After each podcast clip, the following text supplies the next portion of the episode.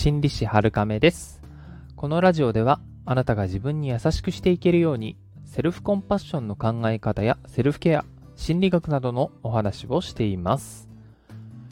内向性が高いっていうことを嫌だなーっていう風に感じる方は多いと思います。あるいは自分は HSP 傾向が高いなーっていう風に感じている方の中にも同じように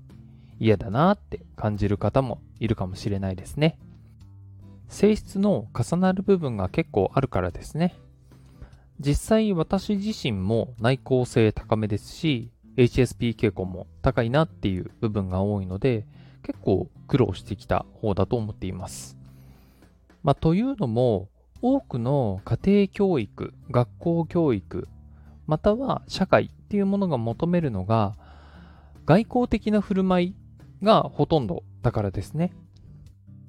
ところが、この内向性、外向性っていうものは、だいたい 50% が遺伝、50% が環境によって決まるっていうふうにされています。しかも割合で言うと 2,3 人に1人は内向性が高い方、そういう研究結果が出ています。では、内向的な人はただただ人生ハードで辛いだけなんでしょうか？そんなことはもちろんないですね。内向性が高い人たちの遺伝子がちゃんとここまで多く残ってきたっていうのは、生き残るのに適している部分がちゃんとあるからに他なりません。でなければ、とっくの昔に人類は外向性の高い人ばっかりになっちゃってるはずですよね。さて、外向的なこの社会、内向性が高い人っていうのは、外向性が高い人と同じように振る舞っていった方がいいんでしょうか？タイトルが答えになっちゃってると思うんですけれども、そんなことはもちろんないです。外向性には外向性の、内向性には内向性の特性があって、それぞれに自分のいい部分を生かした方が人生がイージーモードになりやすいっていうことが分かっています。気をつけてほしいのは、100% 外向的な人も 100% 内向的な人もこの世には存在していないということです。いろんな要素で考えたときに、総合的に見て、どっちかっていうと外向性が高い方だよねとか、どっちかっていうと内向性が高い方だよねっていうお話になってきます。ですので、当然半々くらい持ってる、外向性半分、内向性半分くらいで、真ん中くらいの人もたくさんいますよっていうことになりますね。内向性の高い人がよりよく人生を生きていくためには、自分を知るっていうことが大事になります。例えば理想を高く持って社会の要望に、あるいは会社とかそういったものが求めてくるものに応えようとして、自分の特性に合わない外向的な振る舞いばかりを続けていると、心がすり減ってきて燃え尽きたり、あるいはメンタルや体、こういったものに不調をきたすことがありえます。自分の知り方としては、もちろんテスト項目なども存在はしていますけれども、ここは自分の感覚とお話をしてみてほしいかなと思います。感覚が難しければ、自分の体の反応を見るっていうのも一つの手だと思います。体は大丈夫なものに関しては、近づいていきたいっていうふうに思いますし、嫌なものだなって感じてれば当然離れたいっていうふうに感じているはずです。その上で、これくらいの負荷なら乗り越えられそうだなとか、全然平気だなとか、これは離れたいな、ちょっと無理だなっていう、そういう自分の反応、あるいは考えとか感覚、そういったものを観察してください。これはとてもマインドフルネスな感じですよね。自分を観察するっていうところで。一般的な傾向として、内向性が高い方の特徴は、じっくり物事を考えたり、感受性が高かったり、一人でいる方が何かとやりやすかったりします。ただ、これは孤独が好きっていうこととは違いますので、そこはご注意ください。この慎重さによって何でもかんでも飛びついたりっていうことをしないので、得られるチャンス自体は減るかもしれません。ですが代わりにエラーも少なくなりますし、よく考えて、判断しますので、物事を進めるときに着実に進めていくことができます。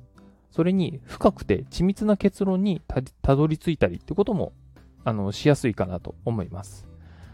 感受性が高いことで人の気持ちにも気づきやすく、良心的な方が多いと言われています。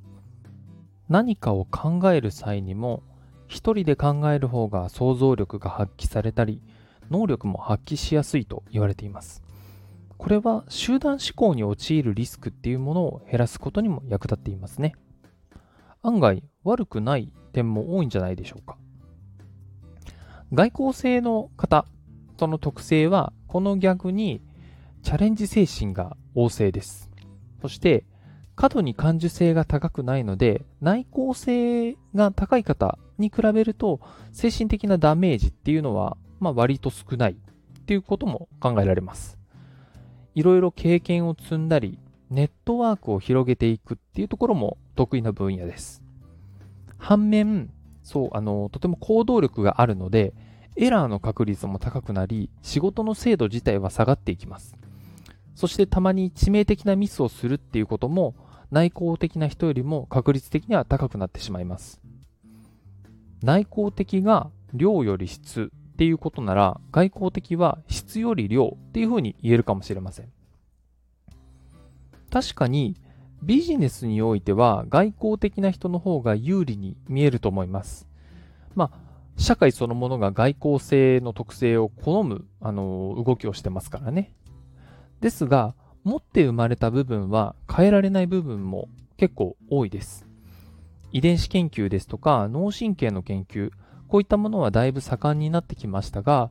まだまだ未知の領域もあるため、現在の結論としては、この与えられた自分の体とある程度の成長で良くしていくしかないよということになります。自分を観察して、どういった部分は内向的か、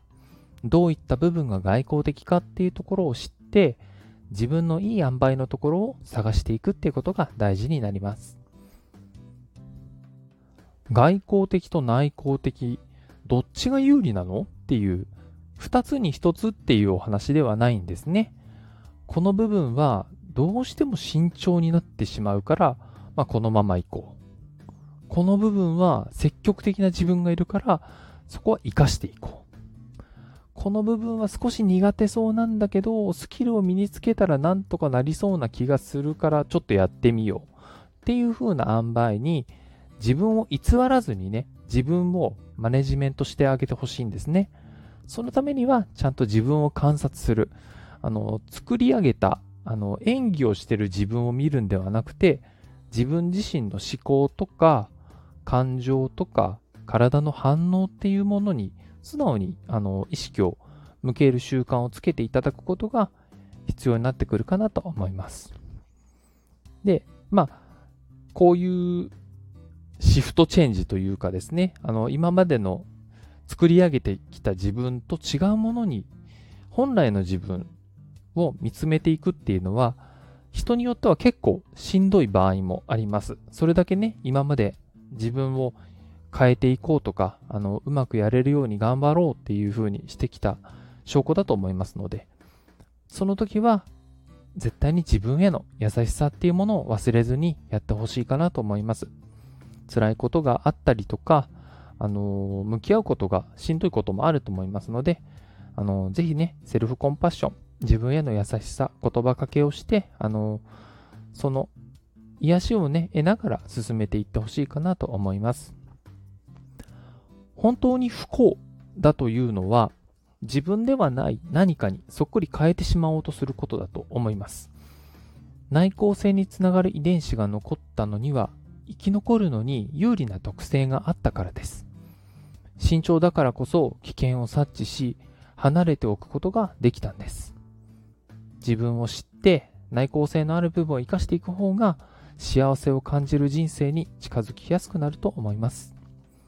まずは自分を観察するところから始めてみてください。今日の放送は参考になりそうでしょうか。また感想や質問もいただけると嬉しいです。今日もあなたが自分に優しくあれますように。心理師の春亀でした。またお会いしましょう。